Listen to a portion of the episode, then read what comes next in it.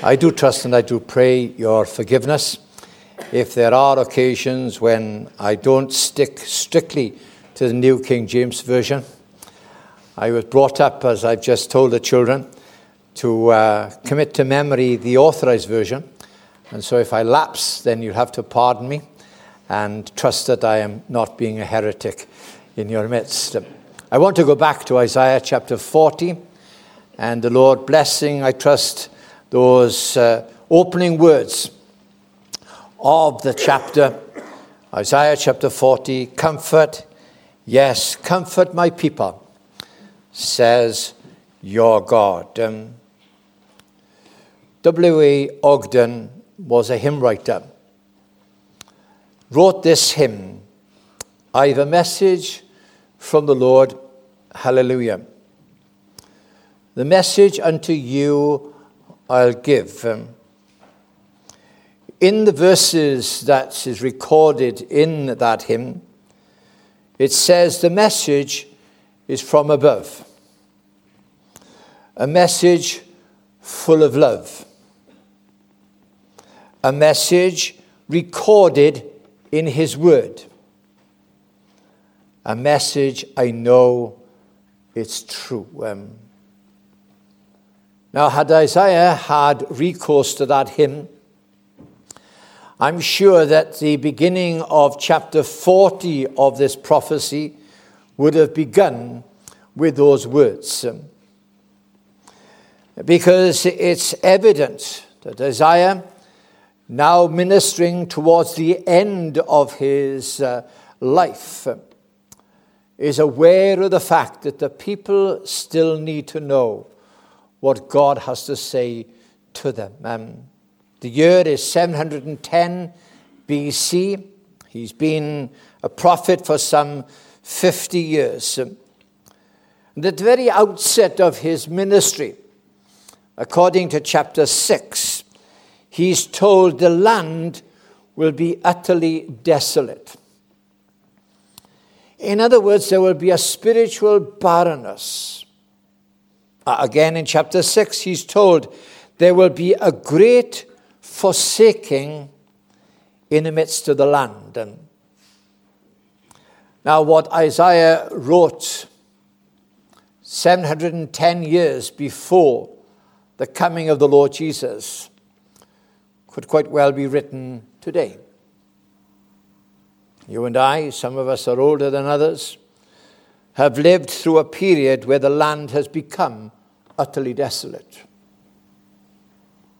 We're living in a land when there is a forsaking of the ways of God.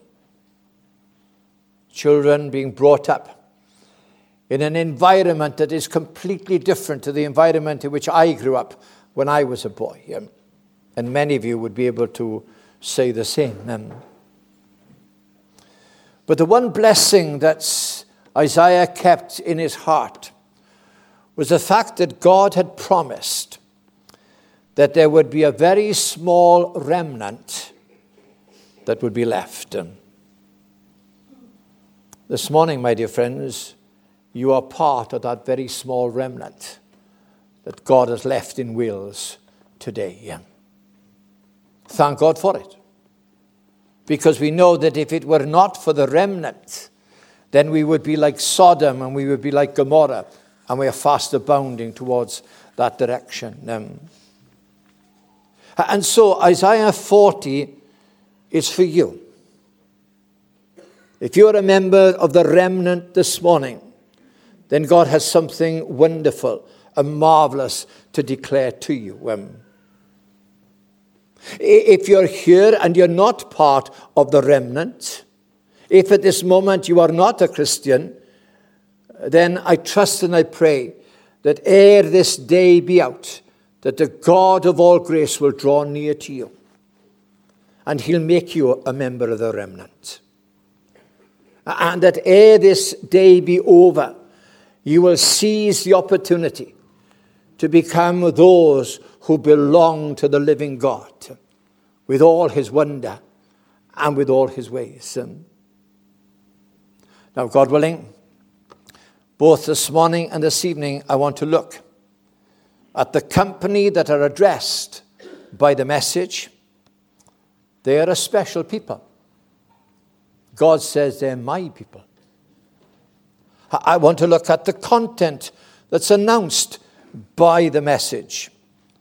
There's a spiritual pardon that's afforded to all who will believe. Um, I want to look at the certainty that is assured by the message. We have sure promises from a God that cannot lie. You know? And then I want to look at the comforting awareness of the message because there's a security that's produced through knowing Him. Um, let me start by looking at the company that are addressed by the message. This people who are my people. Because that's that he says. Comfort, yes, comfort, my people. A special people. A people that are unique. A people who are different. A, de- a people who he has made acceptable to himself. And this morning, my dear friends, if you're a Christian, will you not rejoice in the fact that in Isaiah chapter 1, we are told he has made us acceptable in the beloved, in whom we have redemption through his blood, the forgiveness of sins. That the God of heaven, the God who is the creator of the whole universe, as in his divine compassion, drawn near to you, and he says to you, I want you to be mine. Now, it may be that there are those of you this morning, you're not familiar with the Bible. The Bible is divided into two main sections the Old Testament and the New Testament. And in the New Testament, that is divided into 27 other books. The first book, first four record for us the, life and times of the Lord Jesus Christ, the, uh, times when he used to speak clearly and announce the ways of God. And, and I love that passage in Luke chapter uh, 15 when he talks about the lost coin and the lost sheep and the lost son. Um, some of you will know the story of how this lad decided to go his own way. He thought, my way is the best way. And so he finds himself leaving the security of his home and he goes out into the big wide world and suddenly he falls foul of the day and generation because there's a famine that comes. And as a Jew, he finds himself in an unmentionable uh, situation. He's sent to feed pigs. That would have been totally abhorrent to any Jew.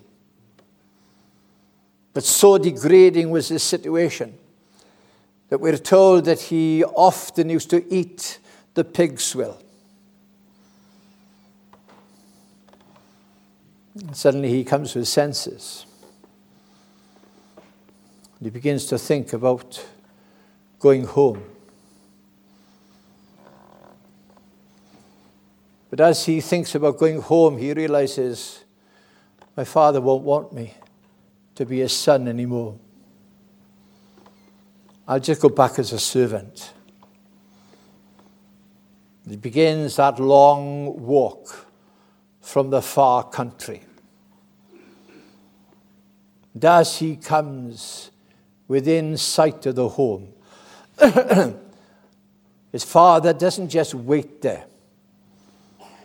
His father runs to meet him. Is he going to be accepted? Of course, he's going to be accepted. I love that account where we're told that the father embraces him. He falls on his neck and he kisses him. Now imagine the scene. Here's a boy, he's been with the pigs. His breath is stinking from pig swill. Did that matter to the father? Not at all. The father wanted him.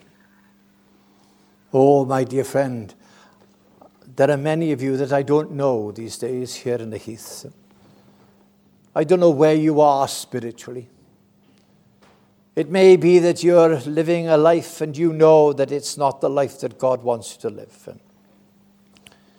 It may be there are times when your conscience really does plague you. And you think, oh, I, I wish I could change. I wish I, wish I, I, I could be accepted. But maybe there's that nagging fear. He won't want me. Listen, my dear friends. The God, God the Father loves you more than you'll ever understand. Foul I to the fountain fly. Wash me, Saviour, or I die. Put the best robe on him. And oh, my dear friends, let me tell you, this is the joy of being a member of the household of God. You have a Father who loves you as you are. Not because you've done anything good, because none of us have done anything good. And I am increasingly becoming intolerant of evangelicals who think that they've made it on their own. Because we haven't. Every one of us, my dear friends, if we're accepted by God, started in a pig swill. None righteous. No, not one. But He loves you as you are. And He accepts you as you are. And you see, along with accepting you, He adopts you. Because again, in the letter to the Galatians, we find that he says, When the fullness of time was come, God sent forth his Son, made of a woman, made under the law, to redeem those that were under the law, that we might receive the adoption of children. And because we are children, God sent forth his Spirit, of the Spirit of his Son, into our hearts, crying, Abba. Father. I have a very close friend who, when he was a boy, ran home crying because he'd been jibed by his fellow pupils because he was different, because he'd been adopted. So he threw himself on his bed in floods of tears. His mum and a godly woman was his mum. Went up to console him and sat him down. And she told him the story. She said, I went to the orphanage because I couldn't have a son of my own. And she said, as I went into the orphanage, they ushered me into a room and there were rows of cots. And she said I could have picked any one of them. But I picked you. Because I wanted you to be mine. Listen, my dear friend. I don't know where you live. But as you go home for your lunch, look down the street or the road, the avenue where you live. I wonder how many doors in your street, avenue, or road opened with people going to the house of God today. I'm sure the city's the same as the valleys. Very few homes, very few doors open these days to go to church. And remember this God could have picked any one of your neighbors, but He chose you. He's adopted you. He has said, Come out from among them. I will be your father, and you will be my sons and daughters, saith the Almighty. Yeah. These are the people that God is speaking to. Uh, people, you see, who have been accepted, people who have been adopted, uh, and those who have been altered. Uh, because again, you see, in the letter to the, uh, in the prophecy of Hosea, who was a contemporary of Isaiah, Hosea says, I will say to them which were not my people, You are my people. And they will say, You are my God. Something has taken place that's altered. And so Peter says in 1 Peter chapter 2, he says, You are a peculiar people. Eh, and in the New King James Version, it says, You are my own special people. In time past, you were not the people. But now you are the people of God. Has your life changed? Are you someone this morning who can say, Yes, I know what it is for the Lord to save me? Uh, that is, uh, as the Savior looked at a very religious man, he says, You must be born again. Your heart has to be changed completely. Do you know, my dear friend, this morning, that experience? where you can say with surety and with certainty, Yes, a wonderful change in my life has been wrought since Jesus came into my heart. And that that change is something that is ongoing. We sing that hymn, don't we? Change from glory into glory till in heaven we take our place. Is that happening? Has it happened? I'm not asking you, my friend, this morning to pinpoint a particular day. When you can say, Yes, I know that that's the day when the Lord saved me. I'm not going to press your conscience to that, but I am going to ask you, Has the change taken place? You see, we're living in an age where the spirit of the world has encroached it's come flooding in upon the spirit of the Christian. You see, as time goes on, if you're a Christian, you stick out like a sore thumb because you're so different to those around you. You think differently, you talk differently, you behave differently.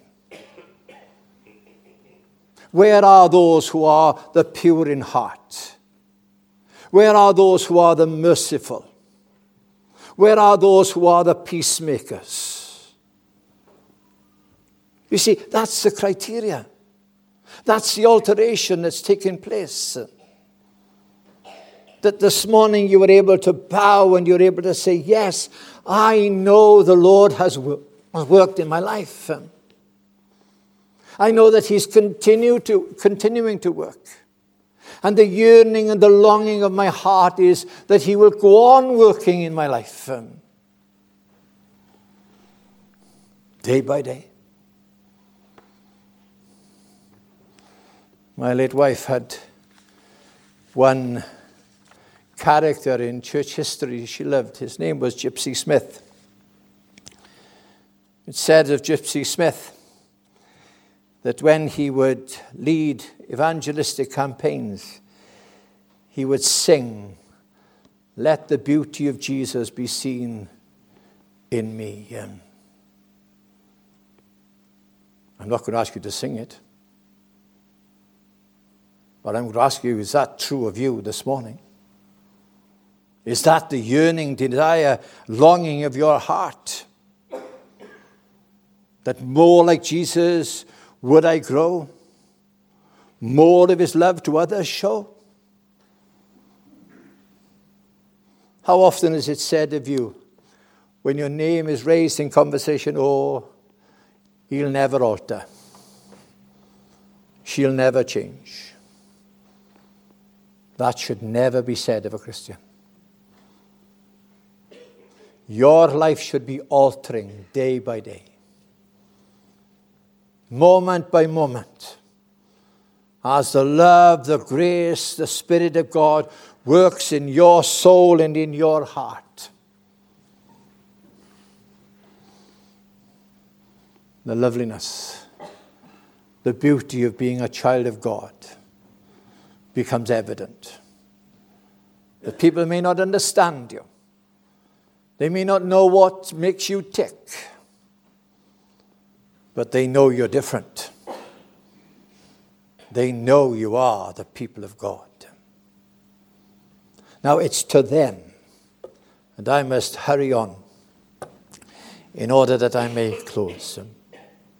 It's to them that the message is declared. And so, secondly, we look clearly not only at the company that have been indeed addressed, but we look at the content of the message that is announced. Because it is obvious that God wants us to hear what He says. Says very clearly, speak comfortably to Jerusalem. Cry out to her. In other words, you see, he's saying, make sure my people hear what I've got to say to them. I wonder as we sang earlier in the service, did you really mean when you said, I am listening, Lord, for thee? What thou to say to me? Um, you see, here we have spiritual pardon. I believe the greatest gift that the living God can bestow upon any sinful man, woman, boy, girl is to know that your sins are forgiven. To know that fact that the God of heaven, truly, indeed, and in sincerity, looks upon you with a purity of mind and heart that is found in his Son. Because that's his intention. You see, we are told here that there is an almighty pardon. That is a pardon that comes from God Himself. In Isaiah 43, it says, I, even I, am He that blots out your transgressions for my own name's sake. I will remember your sins no more.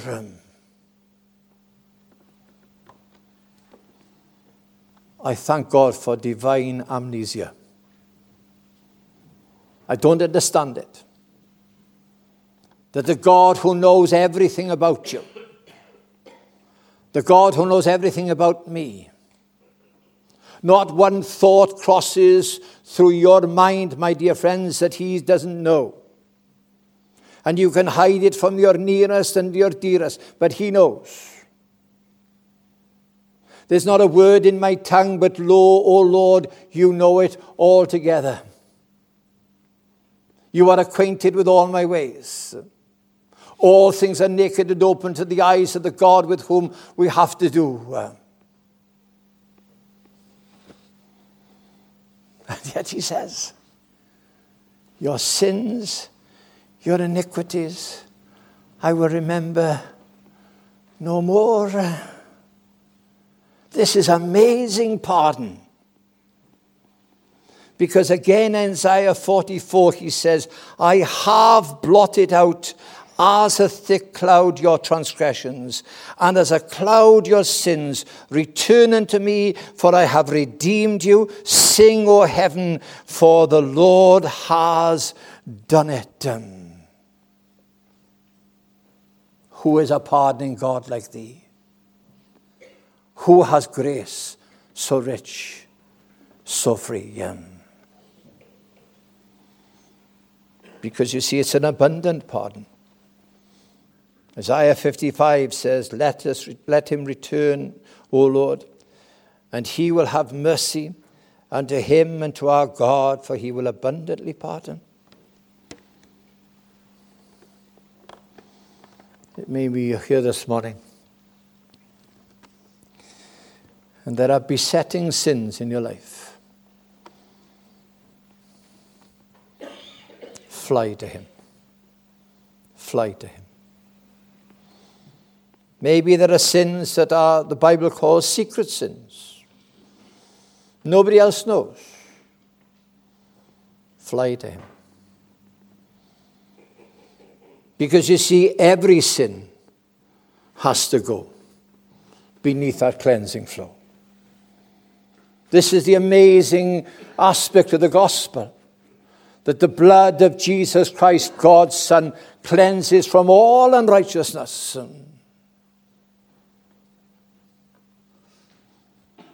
Maybe this morning you're here and you're a backslider. You're the person who, if we sung the hymn, would be able to sing it with sincerity. Where is the blessedness I knew when first I saw the Lord? Where is that soul refreshing dew of Jesus and His Word? You remember that day when perhaps you paused and you said, Lord, I'll do anything for you. I'll go anywhere for you. I'll say anything for you.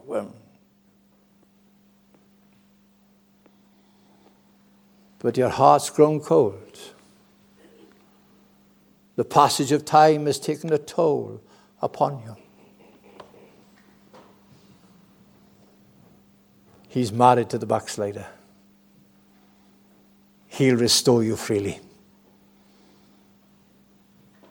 Come and say, Lord, restore unto me the joy of your salvation. But it may be that you're here this morning and you've never known the love of the Savior permeating your heart. Maybe you've heard the gospel before, but you've never come to that point where you felt your own need, where you paused and you acknowledge that you have sinned against the holy and the righteous God. And maybe there's that nagging in your conscience at this moment that says, I'm too dirty. I'm too foul. Remember the prodigal son. Oh, my dear friend, can I say to you, today is a day of salvation. You're not promised tomorrow. And if you're one of those who perhaps and you're sitting around thinking, well, when I make myself a little bit better, then I'll come. No, you come as you are, just as I am, without one plea, but that thy blood was shed for me Lamb of God, I come. My dear friend, if you're not a Christian, if you're not a member of the household of God, if you're not one of his people this morning, can I plead with you? Seek the Lord whilst he may be found. Call upon him whilst he is near. This may be the last opportunity you'll be given to repent of your sins, to seek the face of a pardoning God, to know the blessing of your sins being forgiven, of knowing that this God is not just your God, He's not just your maker, He's not your judge, but He's your Father. He's the one you can call dad. He's the one who really loves you. He's the one who truly has a passion for you. Sent his son, and his son had a passion for you to the extent that he went to Calvary's Hill and he endured the cross. That you may know a pardon from offended God. A pardon for the deepest dyed sin that you've ever committed. Come to Him now. Come now. Trust in the Lord with all your heart. Don't lean to your own understanding. Don't be influenced by anything else. But trust the Spirit of God will draw near to you Though you'll bow and say, Lord, save me. Save me now. Um, that's the message. It's not profound. but it's amazing. It's simple. I trust you'll understand it. That the great God of heaven wants to say to you, I love you with an everlasting love, and I forgive all your sins for his son's sake. Amen.